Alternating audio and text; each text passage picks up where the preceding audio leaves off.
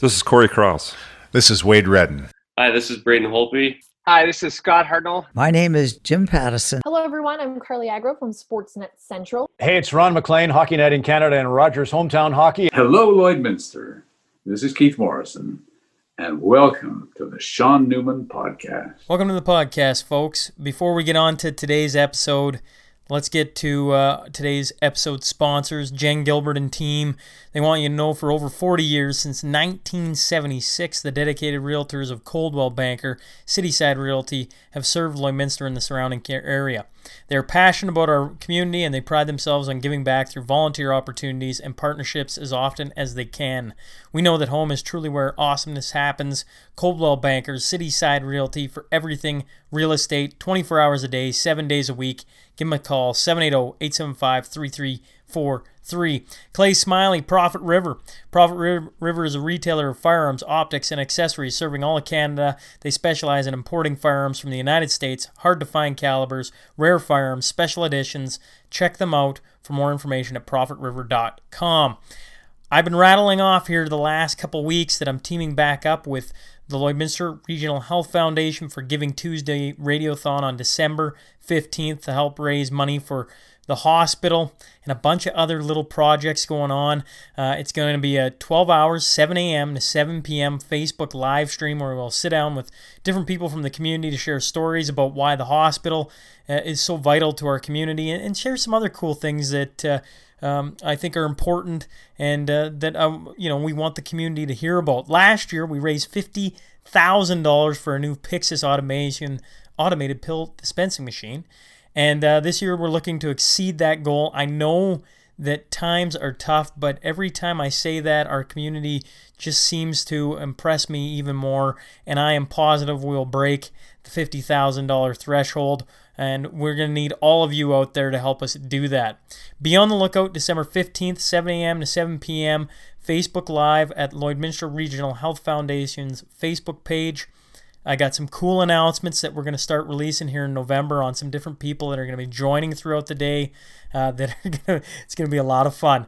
Um, special thanks to Lloydminster Archives who've been helping me put together these episodes. Um, interviews each week, especially Lynn Smith, who uh, is working tirelessly behind the scenes. Another one is Don Duncan. They both together approached me to do this project, and as you can tell, I'm having nothing but fun doing it. If you're heading into any of these businesses, make sure you let them know you heard about them on the podcast. And if you're interested in advertising on the show, visit SeanNewmanPodcast.com. In the top right corner, hit the contact button and send me your information. We got lots of different options, and I want to find something that can work for the both of us. Now, let's get on to that T Bar 1 tale of the tape.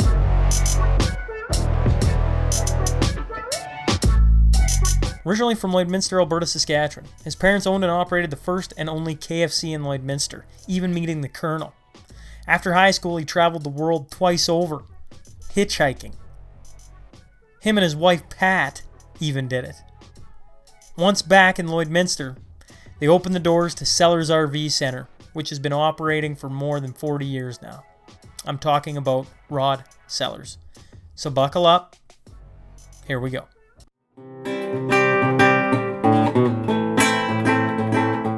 So it's October 4th, 2020.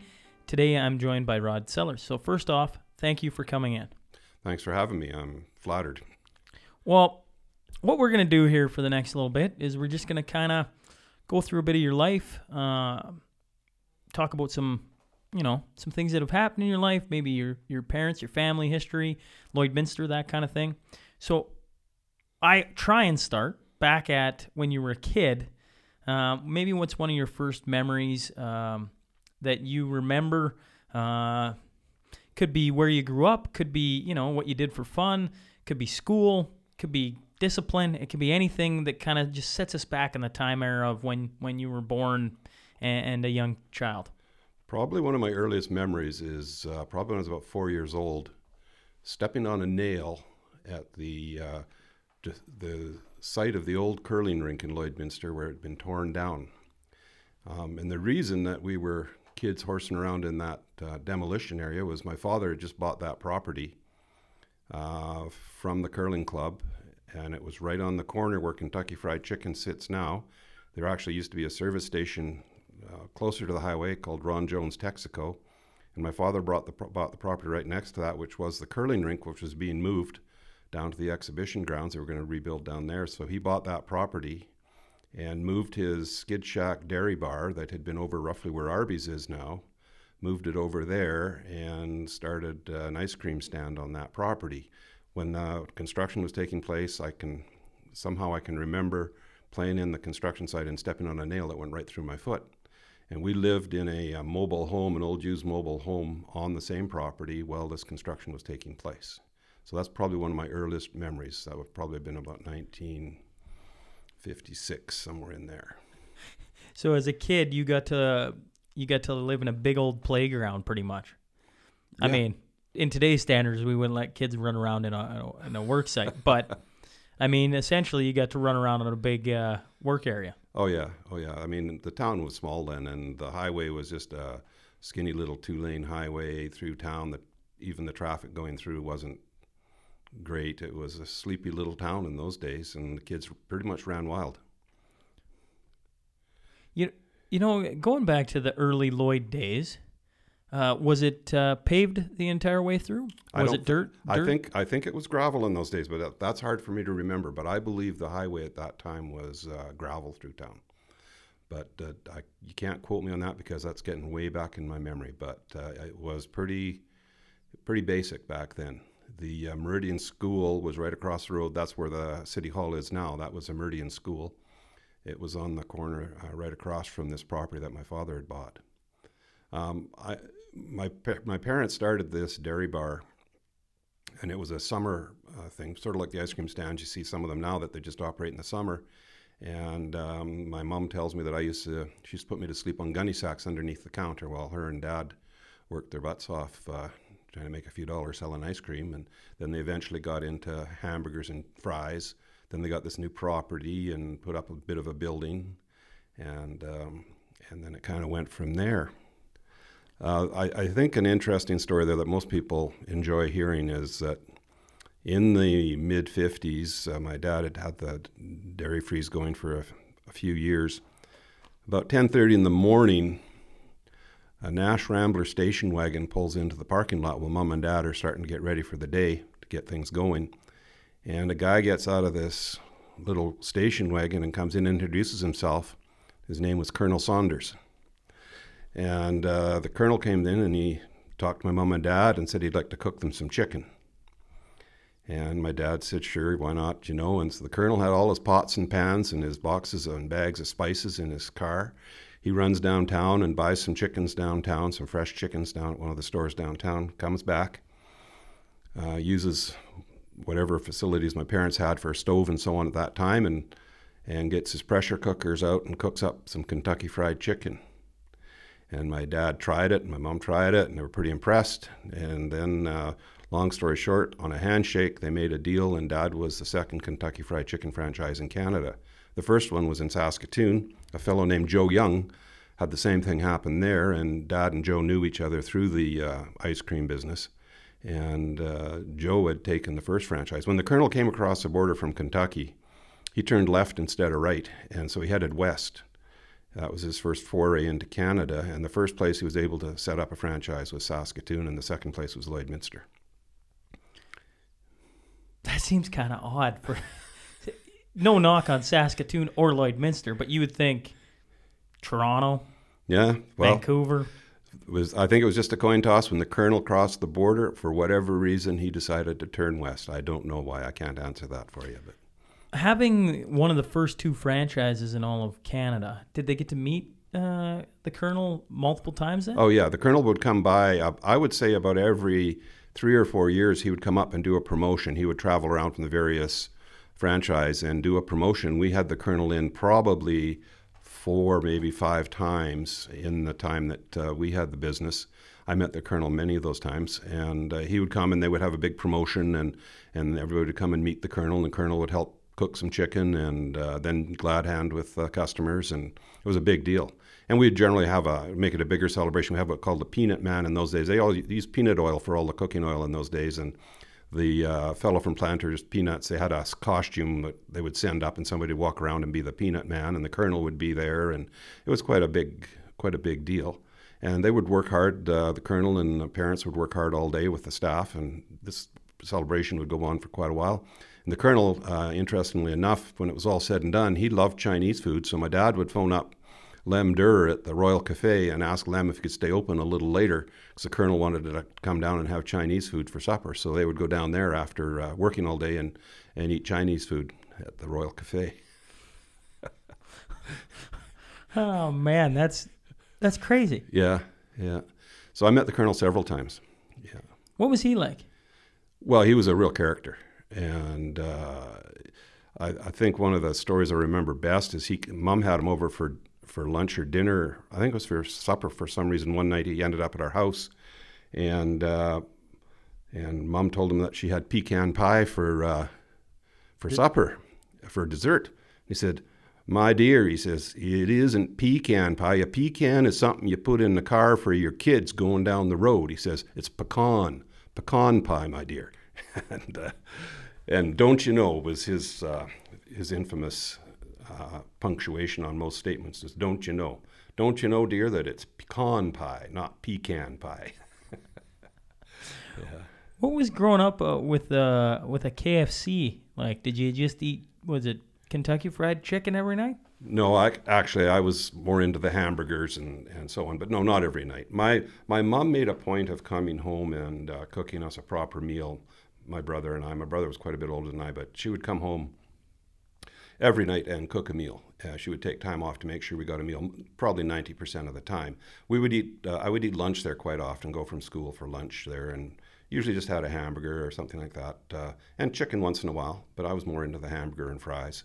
And uh, my, my friends loved it when I invited them for lunch because they could come there and have whatever they wanted. And my parents were always glad that I had my friends with me, so they, uh, they accommodated everybody. So, and usually, of course, ice cream was on the, always on the always menu. on the menu. Yeah but you know, it was a, my parents worked very, very hard in that business. So um, um, I, you know, it was basically seven days a week and long hours every day.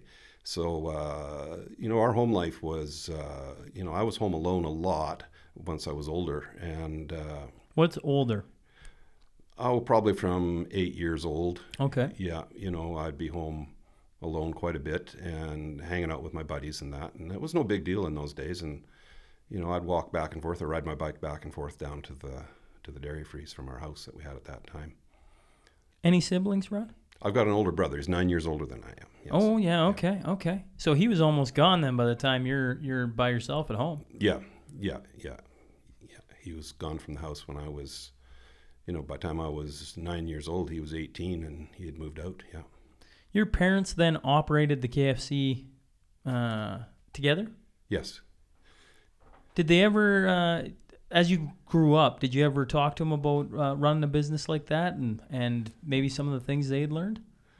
Well, it was always, I mean, it was a part of our life. We lived it, so it was talked about all the time around the supper table. Yeah, I mean, it was always a part what of the were the big What were the big challenges of running the KFC?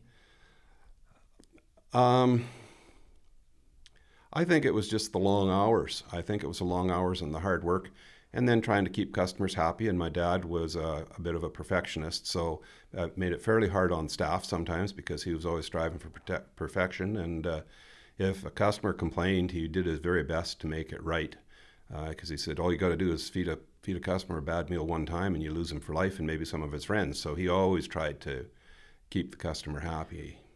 Now, was this uh, a sit down place or was this? Nope that that where you walk in, you order, and you take it and you go. No, it was a drive-in. It was a drive-in. There, was a front. There was a front front windows where you could buy food through the front windows, and then eventually, when we got a, a newer building, they had a, a big sort of uh, uh, walk-in area that you could purchase from. But it was a drive-in, more like you would have seen on Happy Days or so on. They had car hops with the trays that hung, hung on your windows, and a big parking lot, and the car hops whipping in and out with trays full of food and. Uh, and hanging it on your window. It was a hangout. It was mo- one of the most popular spots in town. I mean, in the evenings, there'd be just a steady stream of kids in cars, teenagers coming through there buying hamburgers and, and ice cream and uh, and so on. And uh, even uh, when we got the newer building, it had quite an elaborate roof on it. And my brother and my father uh, got a local rock band to play on the roof, and uh, the parking lot was full of kids, and uh, played on the roof there till till 11 o'clock and uh, at night, and it was quite a quite a deal. But that used to be a part when we were even when I was a young teenager. There was always this sort of circuit around town where everybody drove around looking for something to do, or just you know just kids driving around in their cars. You dig in your pockets and dig out the change and get some gas and whatever car you'd beg, borrowed, or whatever, and and drive around town. Uh, there's this sort of circuit, and driving through the Dairy Freeze parking lot was part of the circuit. And then later on, there was an A and W. And so you drive through the Dairy Freeze lot, through the A&W lot, back downtown. There was just kind of like a little circuit there, and you drove around looking for, for girls to chase or fun to have and excitement and find out where the parties were. And that was just kind of the way it was. Small town. What uh, growing up uh, in Lloyd back then? Um, what did you do uh, for fun? What were what were you into? Were you into sports? Uh, well, I like most kids. I played hockey. Uh, we played. We lived and breathed hockey. We played shinny out in the front of the houses and the street, and then the little corner rink was about a block, block and a half from my place, and we would congregate congregate there in the wintertime. Uh, it was just like almost a ritual. Every night you come home from school, uh, put your skates on. We'd skate down the road. The roads were all iced over. Skate down the road to the rink and uh, skate until supper time. And sometimes you'd go back after supper uh, and play, but it's played on the corner rink. That's what we did for. That was basically our entertainment, or tobogganing on a little hill that was nearby. Go tobogganing there. Um, we were always outside, summer or winter. As kids, we're always outside. We had a really good group of uh, friends in our neighborhood. We had quite a big bunch of kids and uh, played together and uh, winter sports. Summertime, the uh, the swimming pool was a block from my house, and myself and particularly one other buddy of mine, Greg Barabo, we uh, we spent hours and hours in the swimming pool. Outdoor pool? Yeah, outdoor pool. Is still the outdoor pool is still there, and we lived about a block from there, and we would just about live there. And uh, then later on, I even became a lifeguard and a swimming instructor there when I got a little older. What did it cost to go to the outdoor pool back in the day? Well, I don't remember. We had season tickets, and uh, it had to be cheap. I, I don't remember. I know. There's that seller's kit again. yeah. Oh, yeah. We uh, we terrorized the lifeguards, and uh, we weren't too bad kids. We'd only get kicked out once in a while, but. um, when you when you graduate, first off, I guess where did you graduate from high school in town? What was the high school back then? Well, it's where it is now, uh, but it was the earlier version of it. We started we started high school in the old high school, which was down in the east end of town. It's gone now. It's down close to I don't even know the name of the we, the junior high used to be just a little further east in the same property, and uh, I, I, think they call it Neville Goss now, the junior high. But anyways, the high school was down in the east end, and we uh, I think it was in grade ten they moved to the, we moved to the new school in the latter part of grade ten and into the new high school. So we were the first students in the new high school. In the in the comp. Yeah, yeah. What was that like? Well, Just high school, brand new building, beautiful. Yeah. Oh yeah. We it was wow. We thought we had died and gone to heaven. It was great. Uh, but I wasn't a great student. I wasn't. Uh, I wasn't an enthusiastic student. I got through high school on that, but it. Uh, you know, we had. Uh, I think the social aspect of high school was the best thing. Um, I wasn't a great uh, student, but uh, I sure enjoyed the social aspect and all the, the, kids and the buddies and so on in high school. So when you graduated, where was your first thought? You know, I just want to get out of Lloyd for a while. Um, yes, it was. Uh, a buddy and I decided to. Uh, we'd been talking in the last years of high school, and and we decided to go to Europe. And what what year is this? This would uh, we graduated in 1970, so I think it was uh, I went back for a few for a semester just to bring up some marks, and so we left uh, for Europe in uh, spring of 1971. I gotta know, did you have the long hair? Oh yeah, mustache. I was growing a beard. I had a beard by then. Had a beard by then. In high school, yeah, yeah, yeah. and uh, yeah, we headed. Um, Daryl Plant and I headed for Europe uh, we went um, Icelandic Airways out of New York. That was the cheapest way to go in those days. And that uh, Icelandic Airways landed in Iceland and then over to Luxembourg. and we got off the plane in Luxembourg and started hitchhiking through Europe. You hitchhiked Yeah. way.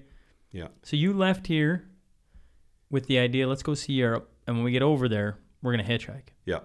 Was that a common idea in the time? Yeah, it was. It was, and there was a, a Okay. Bible in those days was Europe on five dollars a day was the name of the book, and you put that book in your pack with some clothes and uh, whatever money you had, and and hitchhike. And yeah, it was fairly common. Although the hitchhiking, we had terrible time for the first uh, week or two. We had a hard time getting rides, and uh, so it was sometimes pretty discouraging when you're wet and cold and having trouble getting a ride. But as things went on, we got, you know, it, it got better. Did you learn any tricks on how to get uh, picked up? Like, was there ways to it, or patience. you had to be patient. that was the big thing, and we were young, you know, and uh, we weren't very patient. So, uh, but that was the big thing. But we eventually made our way down into Spain and then across to uh, across the south of France to uh, Italy. And in Italy, Daryl uh, he decided he had had enough, and he decided to come home. But I wanted to stay, so then I hitchhiked on my own from Italy all the way back up through. Uh, uh, Austria, Germany, up to Holland, Am- Amsterdam. Amsterdam was a revelation. It was a very, very interesting city in those days. And how so? well, it uh, it was um, fairly wide open and, and free, and there was uh, there was the first sort of we'll say 60s type nightclubs were still going there, Paradiso and Fantasio, and these were clubs that uh, lots of live rock music and uh, lots of uh, kids from all over the world congregating there. It was Amsterdam was like a hub. Uh, it was almost like a uh, flypaper for all the kids in those days. It was just wide open, and the the Dutch people were very very welcoming. Uh, one of the interesting things when I uh, I hitchhiked into Amsterdam and I got out of the car I was riding in and I, I jumped on a they dropped dropped me off where there was a trolley close by and I jumped on a trolley car. I wasn't even sitting down in the trolley car and I had a backpack on with a Canadian flag on it. And I didn't even get to sit down, and a little old man is waving me over. He's waving me over, and he gets me to sit down beside him in this trolley car. And he starts to explain to me how the Canadians had liberated uh, Amsterdam. And he was a young kid in Amsterdam in those days, but he could still remember it very well. And as we're driving along, and he was very, very grateful. And it made me understand, helped me to understand what we had done. Sorry.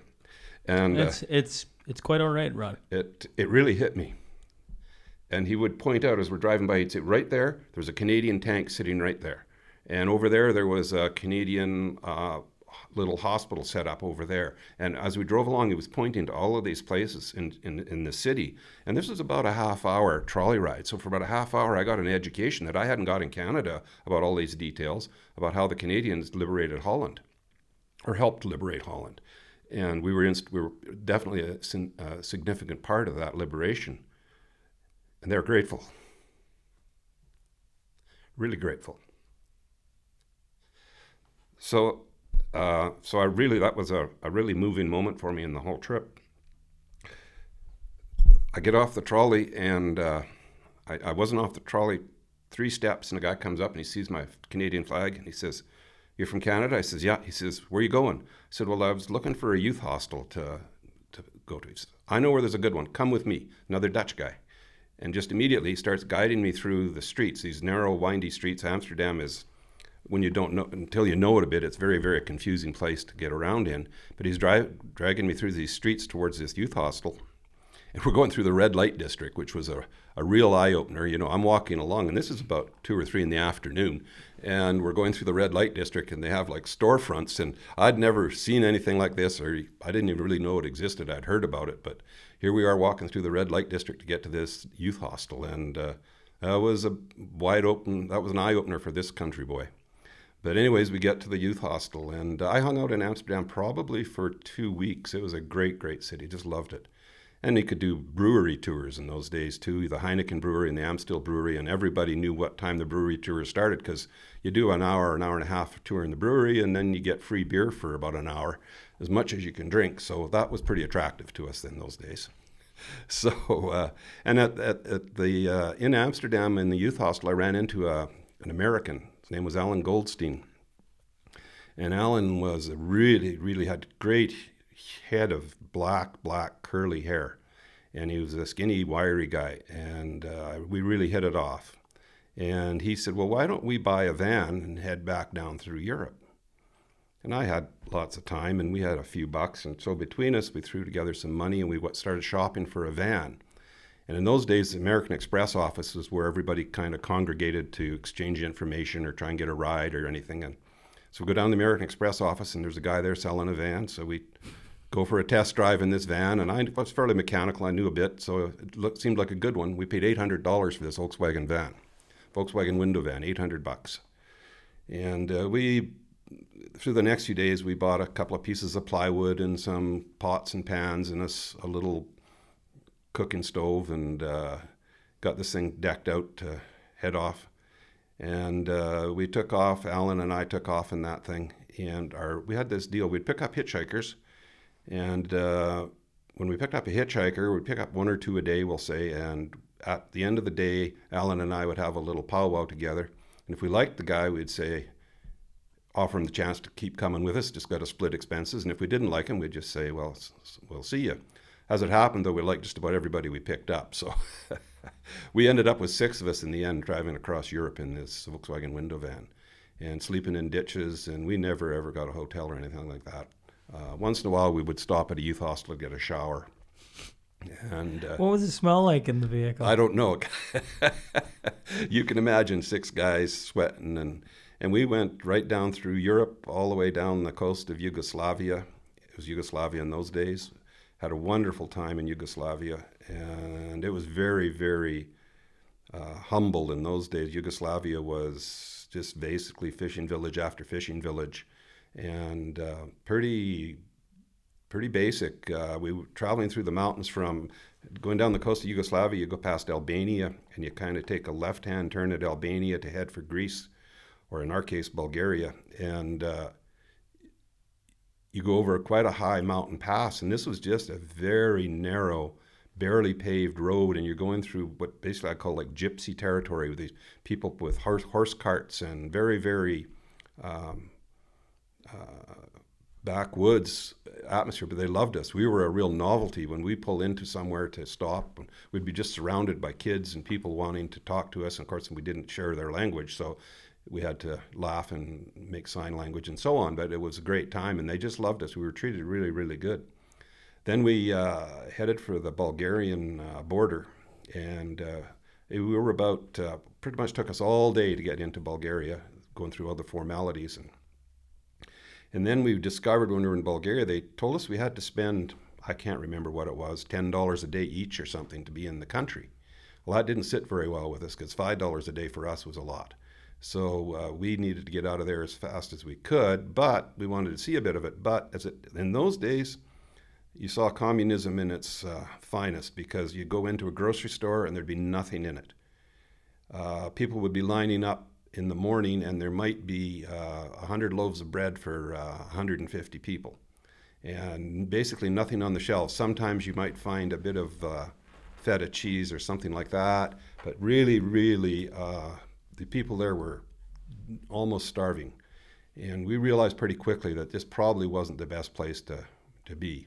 Because even with what little we had, we had a lot more than most of them. And uh, so we kind of booted it out of there as quick as we could, and we ended up uh, nicking through the corner of Greece and over to Turkey. And then we got to Istanbul. And I think that's what really perked my interest in traveling further. Istanbul was uh, a phenomena that I had n- I'd never imagined. It was the the Blue Mosque in San Sofia, and it was very very exotic.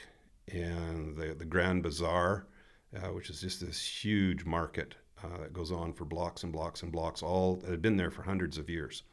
And uh, Istanbul was a revelation, and I wanted to go further east. Uh, but between the six of us, we we weren't all on the same page, so we headed back into Greece. And long story short, in the end, we ended up on Crete for a month or so. We sold our van in Crete for eight hundred and fifty dollars, and uh, Made a little bit of cash. fifty bucks, twenty-five bucks each to Alan and I, and uh, and that was kind of that. I kind of started my way home from there. What did that first foray out into the world teach you? Like, what do, what do you? Uh, it taught me. I, I think it teaches you a lot of things. I think the first thing is is that, you know, there's a lot of good people out there. Yeah, we ran into a few bad eggs along the way occasionally, but overall, the majority of people were very nice and very friendly. In those days, things were pretty relaxed, and uh, we didn't get in any trouble uh, on that whole trip. Um, we came close. We skirted it a few times, but uh, overall, it was. I think it's just that people are people wherever you go. The other thing it made us, it made me really appreciate was was home. Uh, you know, you really appreciate what you've got back here, especially when you go through places like Bulgaria, and even Turkey in those days was the the actual living standards were pretty were pretty meager, um, and and even Southern Europe, Greece and Spain, things in those days were pretty pretty tough. So uh, it, it really made me appreciate home, and when you get home, you really appreciate it. You know, most people don't uh, venture off to do something like that. Uh, you, I'm curious about Bulgaria because, well, you've listed off a few countries. I've never, I've never really talked to lots of the countries: Spain, uh, Germany, Amsterdam. Uh, well, the list goes on. Uh, I've either been to or know people who've been there. But Bulgaria is interesting. How many days do you spend there? I think we were probably, boy, that's a long time ago. I'd say we were six or seven days in Bulgaria. Okay, so pretty close to a week then. Yeah, yeah. It. You know what? It was dark, dank. It was uh, oppressed, and you you felt it. You could feel the oppression, and uh, it you know, of all the places, we went to lots of places and we'd had lots of experience by then. And uh, it just was almost overwhelming the, the sense of uh, oppression that you felt there. And that was probably the thing I remember most. And that the buildings were, there was no liveliness to anything, there was no bright colors. The buildings were drab, uh, the roads were bad, the infrastructure was weak you go to try and buy food. We were eating. We, we weren't eating in restaurants most of the time. We were making our own food a lot of the time. even the restaurants were meager pickings. Um, but like I said, going in a grocery store is just nothing there. You know, you might have a couple of cans of something on a shelf, and it was just uh, felt very oppressed. And when we were trying, when we were heading for uh, the Greek border, we were pitch black driving at night, and all of a sudden, I, yeah, I was driving, and uh, all of a sudden I could see these kind of things flashing in the, by the road. And before I knew it, I'd driven through a road, a road stop, a, a military road stop. And all they had was these little reflectors they held up on a stick. They didn't even have flashlights. All they had was these reflectors they held up on a stick, and you're supposed to see this and know what was going on. Well, I'd driven through the roadblock before I knew, and I stopped finally, and uh, and these guys we could see them coming up, uh, and they threw open the van the van doors, and there was like two machine guns sticking right in our face. And they're yelling at us in, in Bulgarian, and we have no idea what they're saying. And we're all just going, student, student, student. That was the catchphrase in those days, was claimed to be a student. And we were all just yelling, student, student, student. And, and one of the guys probably had his passport up and just trying to calm these guys down because we just driven through their roadblock and they were upset. Upset. So, uh, you know, and then they raved at us. And this went on, this altercation went on for probably half an hour, 45 minutes. Finally, they calmed down and finally they let us go. But we were pretty afraid at that point because these machine guns sticking in your face, you don't speak the language, you don't know what it's about, you don't know what you've done wrong. Uh, I mean, it was just, uh, and it was like one or two in the morning, and uh, you know, it was uh, it was tense. So. Ch- changes your outlook on a few things, I, I assume. Absolutely, absolutely, and and it made you appreciate freedom of movement which sometimes even today we're starting to see infringements on our freedom of movement in, in our country. And that bothers me because I look back on those days and think about what was going on there and how extreme it can get. And uh, so, and, and, you came away from that, and gee, I wish I was in Canada.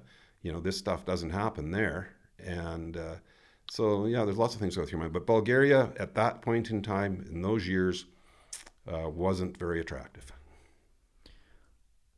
It's a strange time now, isn't it?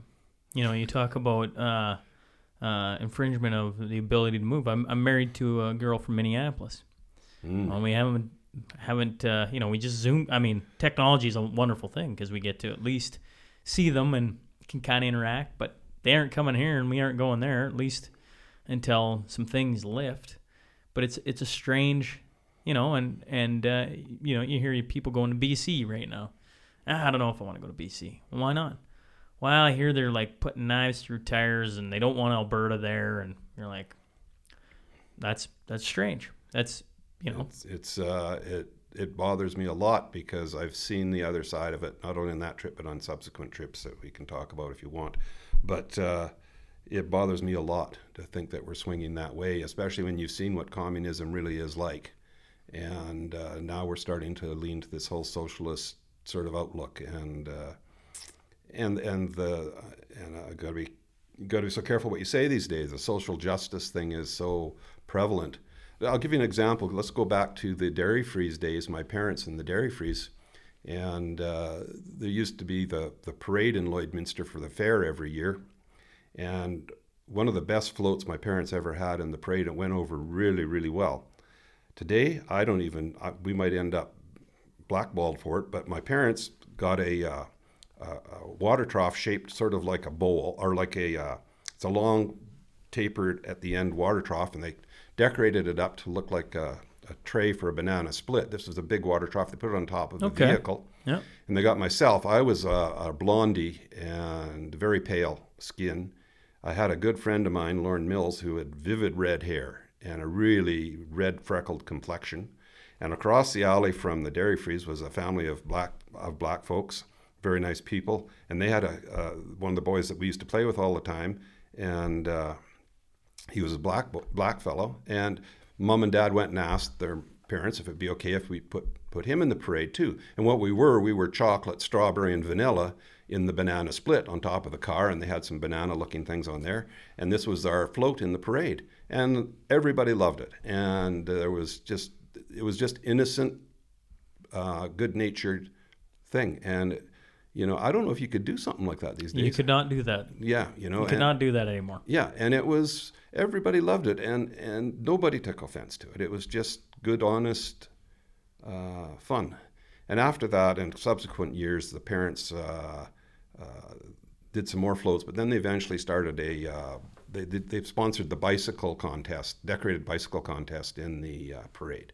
And for many many years, it was uh, dec- dec- dec- decorated bicycles, and Dad would.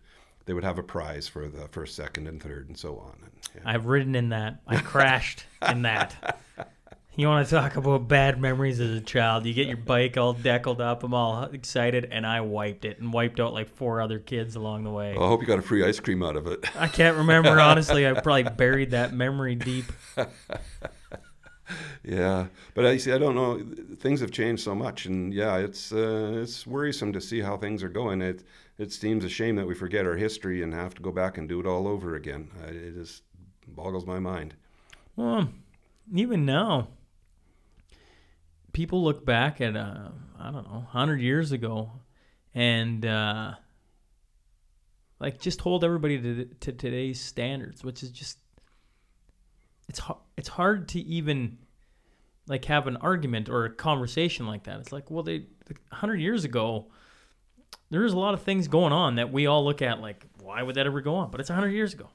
Or if you go back 500 years, you can go back as long as you want. And people did some pretty crazy things that were common at the time, and now they're just not common, and that's okay. But to to hold them to today's standards is kind of odd. Well, it's it doesn't make any sense. What it and what you're what what what seems to be they seem to be seeking perfection, and you can't achieve that perfection in in human Anything. beings. No, it's it's an impossible goal, and if you try to go there, you're going to drive yourself and everybody else crazy. I mean, every every saint has a past, and every sinner has a future. So uh, you know, to, to think that you want everybody to be perfect, and the, and then they end up these people are really they end up eating their own right now because you can't achieve this goal. You can't. Somebody's going to slip up. You're going to slip up. Uh, it's just uh, the expectations are. Uh, I guess it's like Grace Slick said in uh, White Rabbit. Uh, logic and proportion have fallen sloppy dead. When you come back from this trip, how, hey, how long was this trip? How long did you go? I think it was about uh, four or five months, that first one. Were you sending anything back to your parents or family to to let them know, hey, I'm still here? Not much, probably a postcard here and there. Um, that would be about it. A few postcards, I would say. Maybe maybe a letter. Not much, not a lot. No. You you come back. How many times do you go for new adventures out that way? Well, I got back from that and uh, worked at, worked for my dad on. He had a my dad raised uh, standard bred horses at that time. He had sold the Kentucky Fried Chicken business, and I helped my dad on his uh, farm for the summer after that. And then uh, I was into skiing. Downhill skiing was my big sport by that time. Okay. And uh, I decided I want to be a ski bum for a year or two. So I headed off to Jasper and I washed dishes at Smitty's Pancake House and skied. And always had in the back of my mind, I wanted to go further east in my travels. After Istanbul, I always had the lure of the east uh, in the back of my mind. So I went to Jasper and uh, pretty soon I ran into a young lady who I fell in love with, and uh, we started dating. And then um, after about a year, we uh, we got married in uh, 19 fall of 1972, and um, we decided that we were going to go back to Europe the following summer, or the following fall. We were going to work through the summer and uh, then head back to Europe and maybe go overland to India and that's exactly what we did. We uh, we worked hard and saved up money and uh, headed to uh, Europe. I had a by this time I had a friend from the first trip that lived in London, and we slept in the store of a record store he was renovating in downtown London. And um, then he took us up to visit his parents up in Yorkshire, and we stayed up there for a few days with his parents and got to see Yorkshire, beautiful, beautiful place and uh, then came and headed over, took a ferry over to the mainland. And Let's back this up for a second. Yep. Before we go too deep into that, yeah, we kind of glaze over your wife. I feel like we should give her a little more of Yeah. a, a, a, a, a talking about. What was it about your wife uh, back when you were a young guy in Banff that uh, Yeah. that lured you in, or Well, did you lure her in?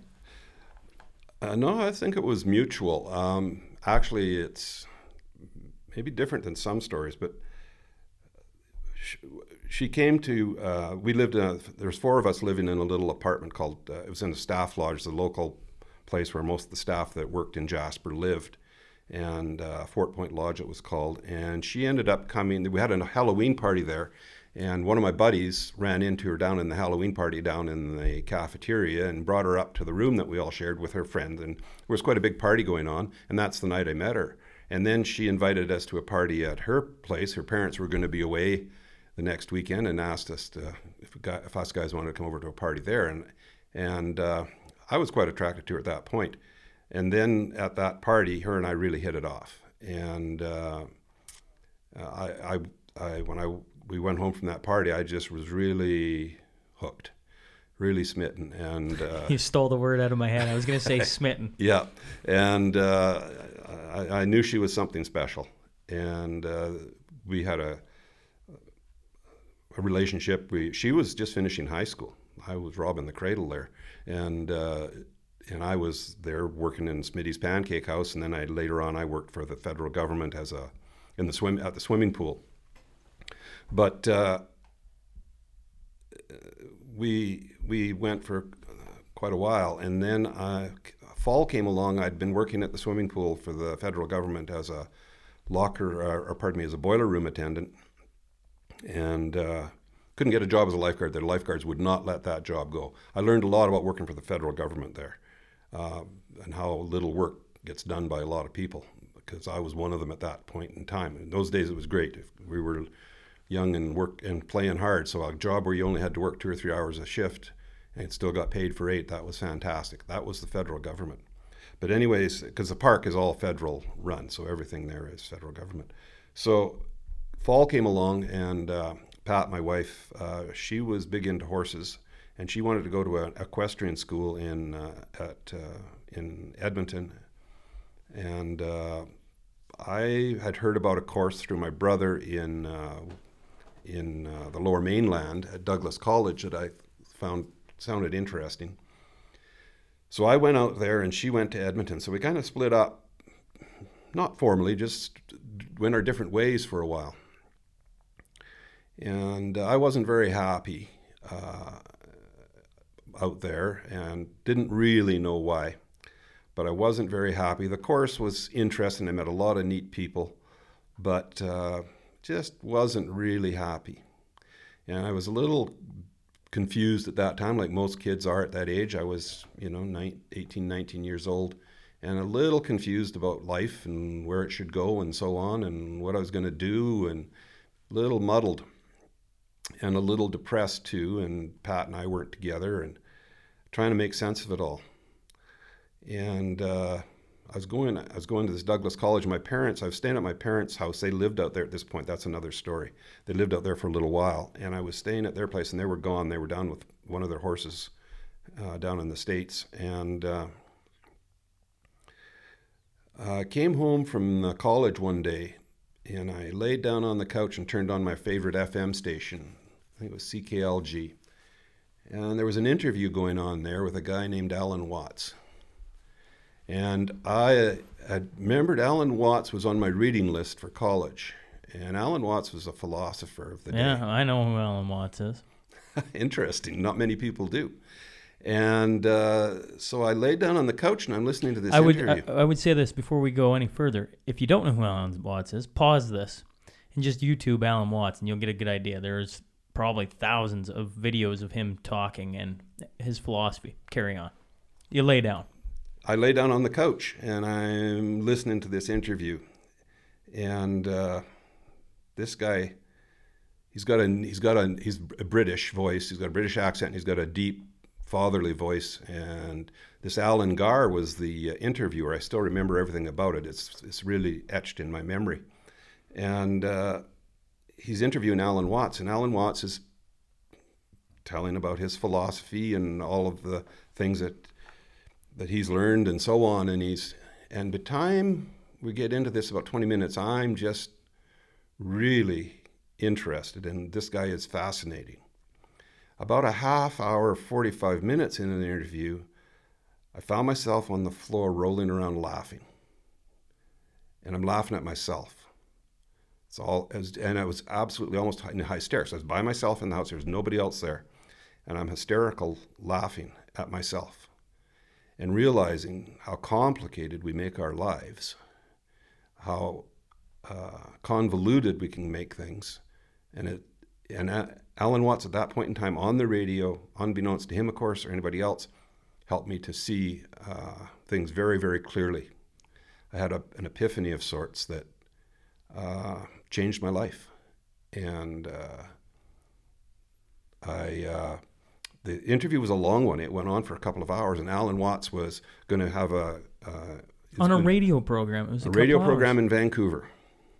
And he, Alan Watts was in Vancouver, and he was going to be live at UBC for a couple hour lecture a couple of nights later, and then he was going to go to um, uh, an island in the Gulf for a weekend retreat, a three day retreat, and people could join that retreat. Well, I signed up for the retreat. I went to the lecture, and I, I spent three days on uh, Quadra Island uh, with Alan Watts. There was a group of about a dozen of us, and Alan Watts for three days and his wife, Jano was her name. And uh, we spent three days with him. But honestly, at that point, that was all icing on the cake. I got the full cake, the full meal deal in the radio broadcast. And the rest of it was just gravy and icing on the, on the top. And uh, being with them and really helped to understand him, get to know him a bit.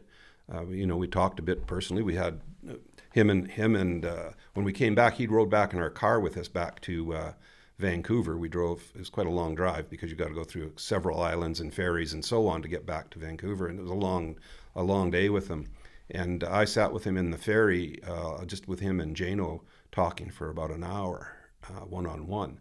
So it was quite a enlightening adventure, to say the least. I missed something there. Who are you sitting with? It's like my brain was thinking about something and I missed that. Who were you sitting with driving? Alan Watts. Okay. Wait a second. Rewind that. How the heck do you end up in the vehicle with Alan Watts? because he needed a ride back to Vancouver, and he got it. He we we had you know there was there was a group of a dozen of us in our particular group. We had room for a couple You're of telling people. me you got to sit with Alan Watts for hours. Yeah, yeah. Wow. Okay, carry on. I okay. Well, I just my brain grabbed it, but didn't comprehend it. People who Uh-huh. It's- end up listening to this. It's be like, interesting you know who he is because a lot of people have never heard of him, and uh, he's a he was a Well, shout out to Kyle Wack if he ever listens to this. Kyle Wack put me on Alan Watts. I went to high school with, or uh, elementary school with Kyle in Hillmond. Oh, And- really? And he uh, was a guy who put me on Alan Watts. I don't know, five years ago, three years ago. oh wow. And uh, very, very interesting man. Well, th- this was 1972. This was the Yeah. fall fall Wow. of fall of 72. He died in the fall of 93 or Right. 73. Pardon me. right. 73 yeah yeah he died shortly you know a year after that he passed away he passed away we were in we were on a train in pakistan when i read him i got him i think it was a maclean's magazine or something um, it was a magazine anyway and in there it had his obituary and i didn't know at that point he that's how i found out he had died was traveling on a train in pakistan um, but anyways we uh, that's another just an interesting detail but it, i got back to vancouver and the next day I went to college and quit. And people think, "What? You quit college?" And I, yeah, because for me that was the right thing to do. And the other thing I did, and I think my van must have been broken down or something, because I hitchhiked to Edmonton and asked Pat to marry me. I hitchhiked the next day. I quit school uh, on a Monday. No, it must have been a Tuesday because it was a long weekend. So Tuesday I quit school.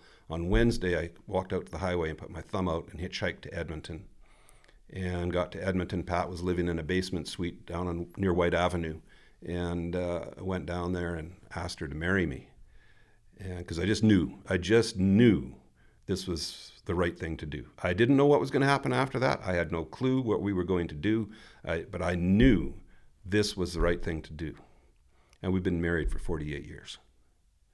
It'll be 50 years in in uh, 22. Before we get to that, can it, you ever just think like, what happens if you don't hear Alan Watts?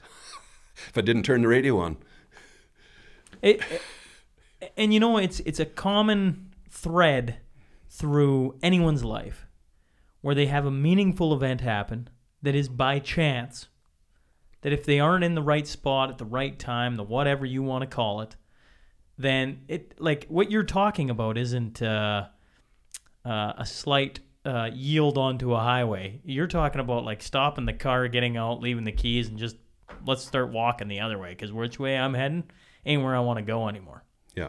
And to have the balls to do that, Well, it wasn't. It wasn't hard because I knew. I mean, the the the, um, the glimpse of reality that I was afforded uh, was definite. There was no there was no doubt in my mind. It was the clarity of mind that I had at that point in time was um, undeniable, and and there was no doubt, none.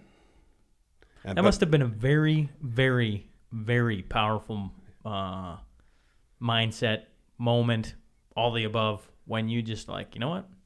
I know this. I'm turning around. I'm going this way, and away I go. Yeah, yeah, and and the and the interesting part too was that even though I was dead certain about certain things I wanted to do, like for example marrying Pat, the rest of it I had no clue, but I had full faith that it will work itself out, and that was, you know, I knew that for sure too.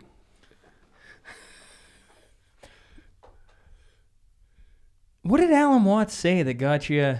Do you remember? You Those, remember? Many, many things uh, because it, it it came in in a series of doses, we'll say, of statements he made and things that just made sense to me. In those days, there was all kinds of gurus and maharishis running around. yeah. There was Mu, uh, Maharishi Mahesh Yogi from Medi- uh, uh, Transcendental Meditation. There was uh, Guru Jai or something, some 14-year-old kid who was a yogi. There was there was tons of them, and I had investigated some of these and looked at them and gone to this meeting or that meeting, but that never ever clicked. I always felt there was something just didn't feel right. It just I just But never. you were searching then. Oh yeah, I everybody was in those days. We were all hitchhiking around the world looking for answers to life. I, I think that's. I think everybody. Well, I, I don't know that, but I, I assume everybody does that to one degree or another, and not everybody has to go. You don't have to go around the world to Find your find answers. answers. Usually, the answer's right next door. But uh, I think everybody searches at some point. I, most people do, or I, I certainly did. But I never ever found anything that clicked really well. It never made much sense. I always found something ingenuous in it, or just didn't work. And but with Alan Watts, it was just the opposite. He's as he talked and and his his stuff made sense. And the other thing, some of the key things that he said that caught my attention were uh, he didn't want followers. He he discouraged people clinging and wanting to follow him. He he would not have a entourage following him or anything like that. He did not want people clinging. His one of his one of the messages he had was once you've received the message, hang up the phone and get on with your life. He wanted people to live their own lives and know that it'll work out. And he was able to help me realize that. And uh, I, you know, I, I, it's hard to explain. It's it's uh, the the realization that that you have in those moments is beyond words. All you can do is just go, I get it. And uh, there's a number of things he said that that triggered it. I have many many memories. I can quote him endlessly uh, because I, and consequently, since then I've accumulated. In the, back then, before the internet and all of this, and YouTube, you'd buy tapes and and audio sessions and so on, and I listen to tons of his stuff. Not so much because it's more of a, a sharpening of the axe, because uh, sometimes life gets life gets busy and you get busy with things, and sometimes you uh, get dull, and uh, you can go back to these uh, speeches or books or whatever. He wrote tons of books. I don't know, 40 or 50 books. So uh, you can go back to these and sharpen the axe. And I do that once in a while. I just get what you're talking about. Uh, for me, uh, I, I I'm like I better make sure I'm thinking the right guy. So I just googled it real quick, and before I could even type it in, it's in my search history, right? Like Yeah. Alan Watts. Yeah. So I'm like, yeah, yeah, I'm all right. I'm, I'm thinking the right guy. Uh, for me right now, and he's a controversial figure for different reasons, but Jordan Peterson is a guy that uh, really he has interviews or talks where he uh, lectures for you know you can get his lectures on YouTube when he's teaching at U of T where he talks about people and trying to find meaning in life and that kind of thing or um, a person's journey. And it just clicks. And I, I totally get that. It's it's super interesting to hear that uh, while sitting there Alan Watts comes on the radio and it just what's your favorite Alan Watts uh, quote or is that putting you on the spot? Um, wow.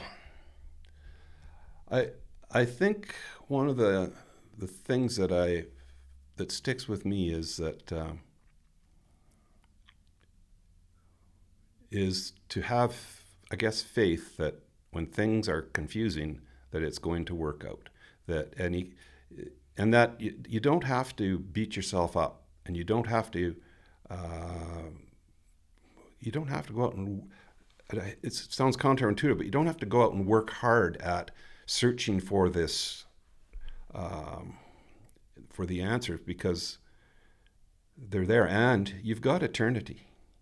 If you if you if you believe in in anything, you've got you've got your eternity. Especially people that believe in incar- uh, reincarnation and so on, which is a whole different subject, and I and and I think it's a more comp. Uh, it, it gets too complicated by by some philosophies, but is that to have faith that things will work out, and uh, some people, every religion kind of has that um, aspect to it, but uh, in his in his mind, you didn't have to prescribe to a religion to have that faith. Matter of fact, one of his sayings was. Uh, uh, uh, religious partisanship is intellectually uh, irresponsible. And what he meant by that is as soon as you say, I'm a Christian, I'm a Jew, I'm a Buddhist, I'm a Hindu, I'm a Muslim, uh, whatever it might be, you've immediately created a divide. Um, you've immediately created separation from, your, from yourself and somebody else who might say something else. And that, that separation is an illusion because we're not separate. We're all in this together. And it, but if you prescribe to a particular religion, you've got to be very, very careful because you're immediately, almost by rot, in, um, negating others. So be very, very careful with partisanship because you, you create division uh, almost instantly by even using those words. So he was very, very cautious about. It. They didn't. He was at one time an Episcopalian priest, and he was a follower of Buddhism. So he he he studied all of the main religions of the world very in great great detail. But he never liked to be nailed down to one of them. He never wanted to be. He he felt they all had their strengths, and he never wanted to be nailed down to any of them because he thought as soon as you do that, you're leaving somebody out. Interesting.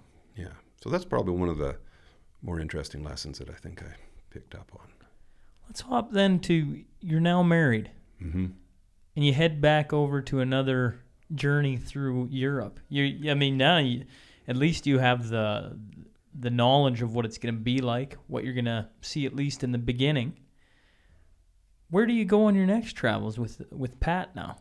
Well, our goal was was India and uh, we had decided to go overland to India, and the Bible for that trip was called a book called Overland to India. And uh, so you then have you read this book and you go, this is what we got to do. This book right here. Well, it, what it, what those books are is basically a, a bit of a, a, guideline. It gives you some kind of a map to follow and, and gives you some introduction to what to expect in the various countries and some of the things. It, it, it's just a guidebook, and it's just a way of giving you some insight to what you're doing rather than going along blindly. So it you know gives you ideas on whether to take the bus or the train and what you're going to run into and the the formalities that are going to be a problem and the culture differences and so on and what to do and what not to do. It's just a and that, and Overland to India was a very uh, sort of crude homemade book that you. I, don't even know how I got mine. I don't remember. Maybe a buddy gave it to me. I can't remember now. But you put that in your backpack and you'd refer to it. If okay, we're going into Turkey. How are we going to get from Turkey to uh, uh, Iran? And because Iran was the next stop after Turkey and then from Iran into Afghanistan, from Afghanistan into Pakistan. So, just so I'm clear here, you end up going through Turkey, Pakistan, Afghanistan, Iran, all these countries. Yeah.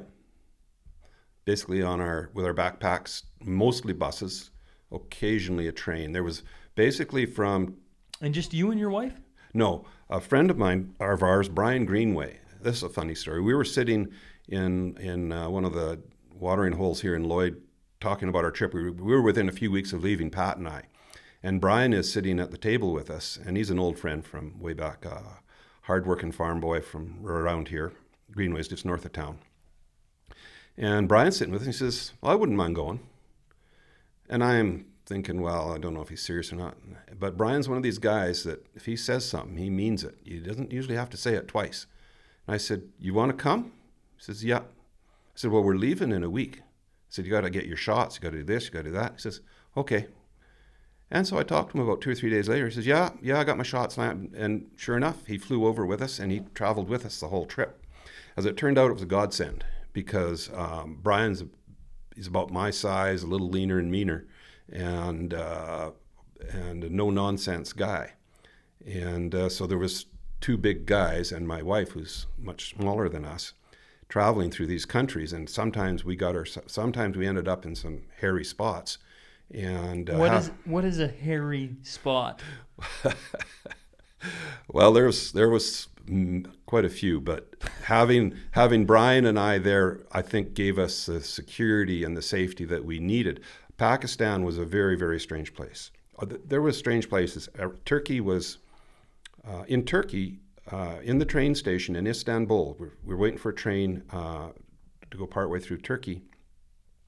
And there was an Irish guy and his wife, and she was a red-headed Irish lady, very nice-looking Irish lady, about our age, and uh, but she had this bright red hair, and that is a real phenomena in those countries. And in those days, it was considered if you had red hair, you were probably a witch.